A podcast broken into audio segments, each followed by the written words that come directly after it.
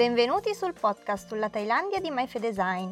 Io sono Fede e sono qui per farvi un po' di compagnia mentre sorseggio una buona tazza di tè caldo.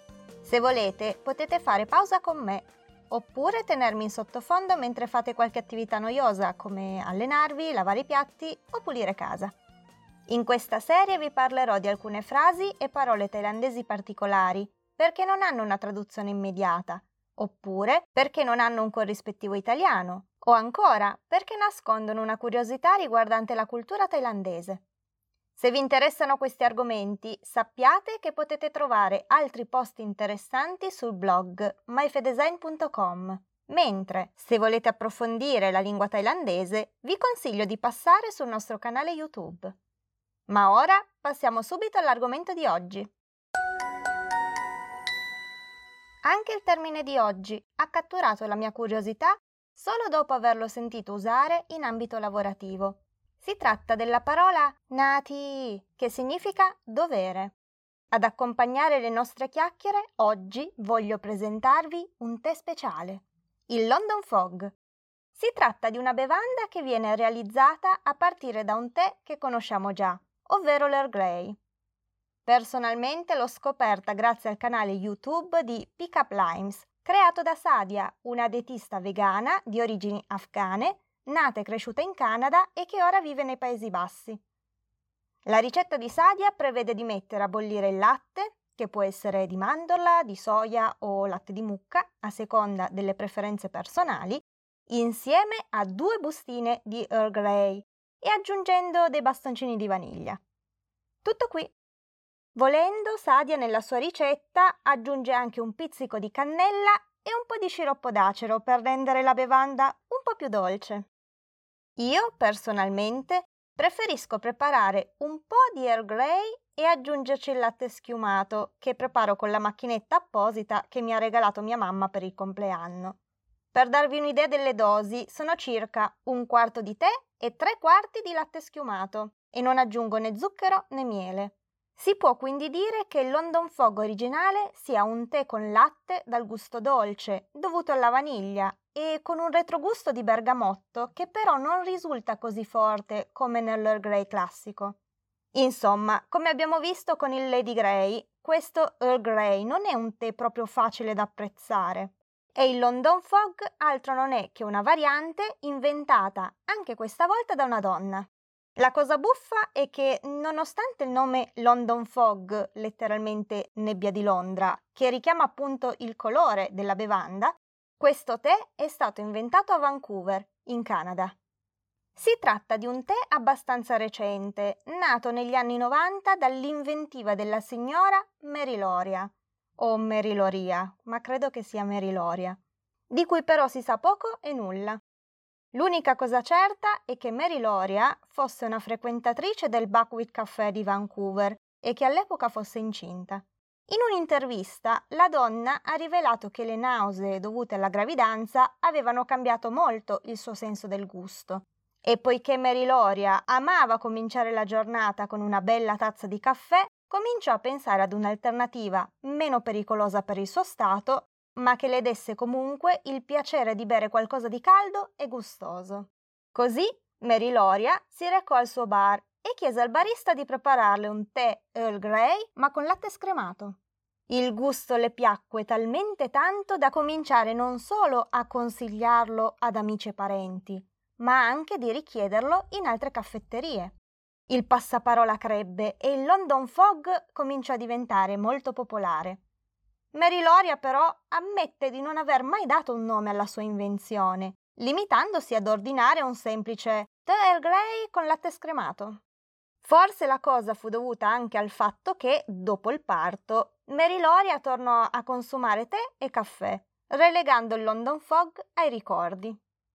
Fu una grande sorpresa per lei scoprire che la nuova bevanda, tanto di moda nei vari bar della sua città, con quel nome così londinese altri non era che la sua creazione. Persino lei si domanda chi sia stato a battezzare così quel tè. E, chissà, forse questo è un mistero che non verrà mai risolto. La parola di oggi è nati, che si può tradurre con dovere. Si tratta di una parola che si può sentire spesso sia nelle conversazioni quotidiane, sia nei contratti di lavoro o nei documenti scritti. Probabilmente sentendo il termine dovere avete pensato a doveri giuridici o morali, ovvero degli obblighi a cui bisogna sottostare indipendentemente dai propri interessi personali. Ogni persona ha diversi doveri da compiere, in ambito familiare, in ambito sociale, in ambito lavorativo, Insomma, in qualsiasi campo in cui ci troviamo coinvolti abbiamo automaticamente dei doveri a cui sottostare. Ma partiamo dal momento che ha attirato la mia attenzione su questa parola. Lavoravo in un ufficio di interior design ad Aggiai, lo stesso degli scorsi aneddoti di cui vi ho raccontato nelle scorse puntate dei podcast. Ed eravamo in riunione. Non ricordo neppure qual era il progetto di cui stavamo parlando o quale fosse il problema da risolvere. Ciò che ricordo perfettamente è una mia ormai ex collega che all'improvviso sbraitò, alzando la voce e scandendo bene la frase Ma i Chinati! La traduzione letterale di questa frase non rende il vero significato che si voleva esprimere. Ma i Chinati! Non lo tradurrei come non è un dovere, bensì come non è di mia competenza, oppure come non è una mia responsabilità, o ancora non è qualcosa che devo fare io. Insomma, qualsiasi cosa fosse il punto della discussione, la mia ex collega ha sottolineato con questa frase come quella cosa che sarebbe dovuta essere fatta non era tra le cose che considerava come doveri derivanti dalla sua posizione nell'ufficio. Quella situazione mi aveva colpito, sia perché sottolineava alcuni problemi interni allo studio, ma soprattutto perché innalzava un muro contro il quale non si poteva nulla. Se una persona ti rinfaccia che quello che le stai chiedendo di fare non è un suo dovere, ed ha ragione, cosa le puoi dire? Non è questo il caso, ma se ad esempio ad uno stagista si chiede di preparare il caffè di andarci a fare commissioni personali invece di insegnargli effettivamente come si lavora nello studio, se lo stagista decidesse di averne abbastanza di usare la carta del Mei nati a queste richieste, che effettivamente non sono di sua competenza. Credo che sarebbe davvero difficile rispondergli per fargli cambiare idea senza perdere la faccia.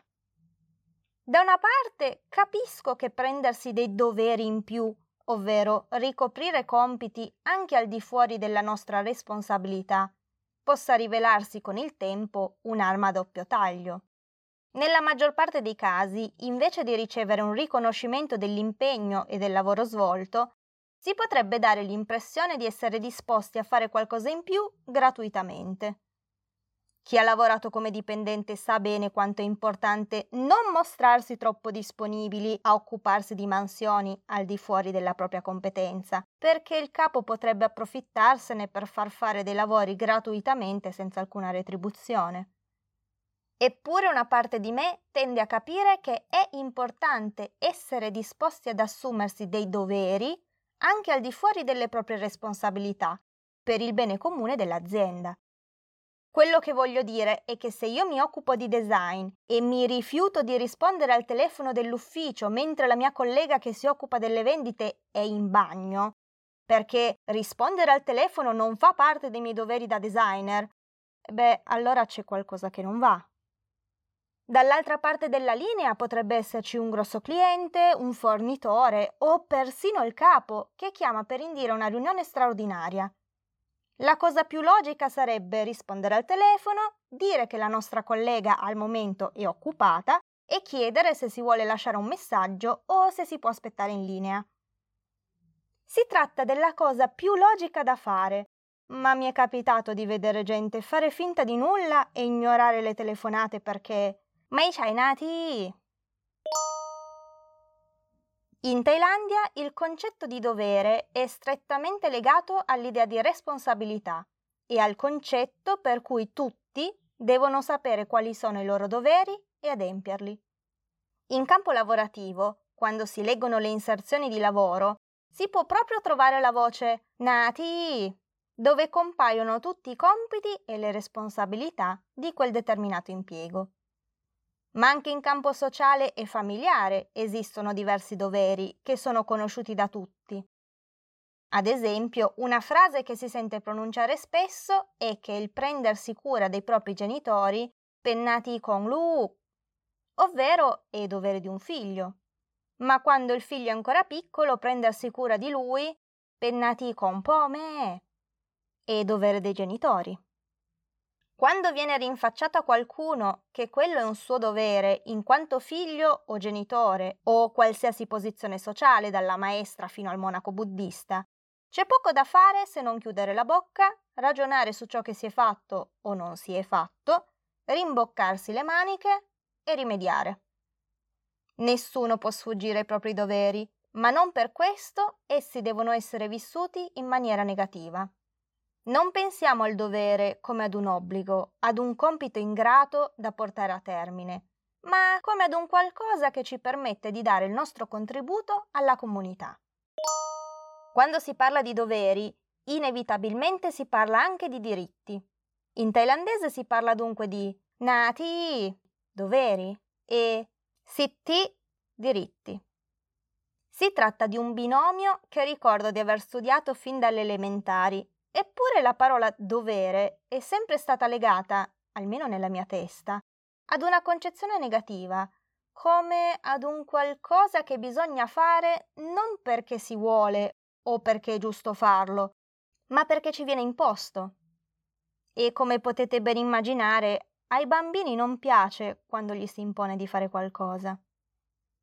Forse questa concezione deriva dall'idea fascista per cui allo Stato appartengono tutti i diritti, mentre i cittadini possiedono tutti i doveri nei confronti dello Stato. Tra l'altro in questa concezione i doveri corrispondono ai beni materiali, tanto che se si continua a leggere nella definizione presentata su Wikipedia, la somma dei doveri assolti da ciascun cittadino crea una massa di provvigioni che lo Stato possa in seguito redistribuire ai cittadini. In questa concezione l'individuo è un essere effimero, mentre lo Stato rappresenta l'unità di tutte le generazioni, diventando quindi un essere quasi eterno, che prende dall'individuo per poi ridistribuire equamente a tutti i cittadini delle varie generazioni di un determinato periodo storico. Ma da questa definizione sembra quasi mancare un passaggio. Se è vero che ad ogni diritto corrisponde un dovere, qui sembra quasi che lo Stato non abbia dei veri doveri nei confronti dei cittadini, almeno per come è formulata la frase. Non ho studiato diritto, quindi forse è meglio che mi fermi qui, sperando di non aver male interpretato questa concezione. Spesso il dovere viene immaginato come un qualcosa di astratto, un compito da assolvere, un qualcosa da fare. Quando si spiega ai bambini il concetto di dovere, spesso si usa una definizione semplicistica che recita più o meno così. I doveri sono regole da rispettare per poter vivere insieme agli altri felicemente, in assenza di conflitti. Associare l'idea di dovere con il termine regola implica anche la presenza di una punizione. Se non si rispetta una regola si viene puniti. Così è normale che i bambini pensino che se non si rispetti un dovere si debba ricevere una punizione. Eppure in thailandese i vari doveri di una persona non mi sembrano legati ad un concetto per cui devi fare una cosa altrimenti verrai punito, quanto piuttosto all'idea di dover assolvere i propri doveri perché è giusto che sia così. Si tratta di una differenza molto sottile, ma che può far percepire il concetto di nati in maniera molto differente, non trovate? Per concludere, torniamo a casa di Corradino. Ebbene sì, non sempre per i temi che scelgo riesco a trovare delle storie, favole o fiabe adatte. Così ho deciso che in questi casi mi affiderò al piccolo Corrado e alla sua famiglia, perché ci aiutino a mostrare con un esempio semplice il concetto del giorno. Era un pomeriggio d'estate come tanti e Corradino stava giocando in soggiorno con le costruzioni, mentre Max schiacciava un pisolino accanto a lui. Corrado amava creare e costruire tante casette, disporle sul pavimento e creare percorsi da attraversare con le macchinine che il papà gli aveva regalato lo scorso Natale. E proprio mentre completava il terzo giro con la macchinina, ecco che Corradino sentì una leggera pressione sulla schiena, come quella di due zampe. Era Max che si era svegliato e si era appoggiato sulla sua schiena per richiamare la sua attenzione. Con i suoi occhioni giocosi sembrava dirgli Ehi Corradino, io sono pronto per andare a correre fuori. Vieni, vieni. Corradino mollò tutti i giochi sul pavimento e corse verso la porta sul retro, seguito a ruota da Max. Erano fuori da appena una decina di minuti che il piccolo Corrado si sentì chiamare dalla mamma, che gli chiedeva come mai avesse lasciato tutti i suoi giochi lì per terra. Dopo li metto a posto. Se hai finito di giocare, dovresti metterli via subito, è pericoloso lasciarli in giro così, lo riprese la mamma. Se ti danno fastidio puoi metterli a posto tu, rispose semplicemente Corrado ridendo. Ma la mamma non rideva affatto. Non le piaceva quel tono e così mise le braccia sui fianchi ed alzò la voce. Corrado, è tuo dovere mettere a posto i tuoi giochi. I doveri sono noiosi, non lo voglio fare. La mamma non fece in tempo a rispondere che Corrado stava già correndo dall'altra parte del giardino inseguendo Max. Allora la mamma scosse la testa e cominciò a pensare. Qualche ora più tardi Corrado tornò in casa e trovò la mamma sdraiata comodamente sul divano, intenta a guardare un telefilm alla tv. Mamma, ho fame, dov'è la merenda? Non avevo voglia di farla, rispose la mamma con aria svogliata, facendo attenzione a non dare troppa attenzione al bimbo. Come? Ma io ho fame, mi devi preparare la merenda. cominciò a lamentarsi Corradino. È, è, è un tuo dovere. Ma i doveri sono noiosi, rispose la mamma, usando le stesse parole che il piccolo aveva usato quello stesso pomeriggio. Penso proprio che invece me ne starò qui sul divano a guardare questo film. Corradino cercò qualcosa da dire e gli tornarono in mente le parole che i suoi genitori gli avevano insegnato. I doveri possono essere noiosi, ma è importante che li rispettiamo, perché se non lo facciamo possiamo creare problemi ad altre persone. E il dovere della mamma era quello di preparare i pasti. Ma se la mamma decideva che non avrebbe più cucinato, come avrebbe fatto? Doveva rinunciare a pasta asciutta, panini, pizza, patatine fritte? No, non avrebbe rinunciato alle patatine, ma come poteva convincere la mamma a preparare la merenda?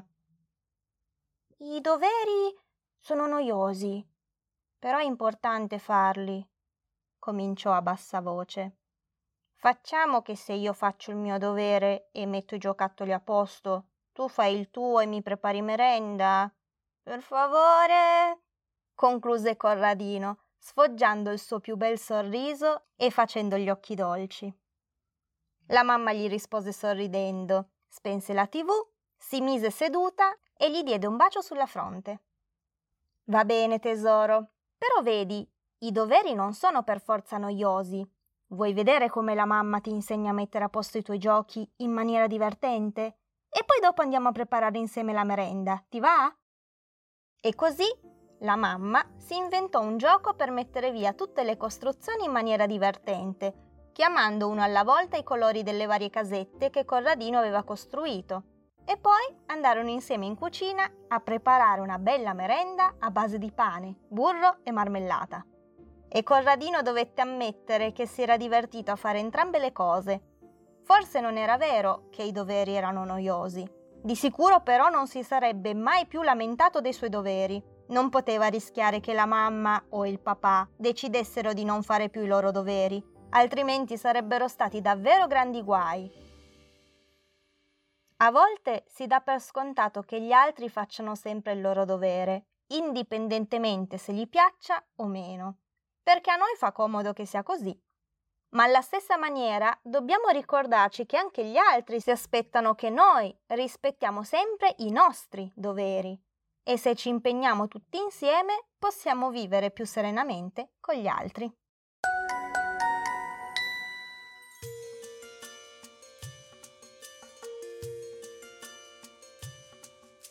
Grazie per essere arrivati fino alla fine di questo episodio del podcast di MyFedesign.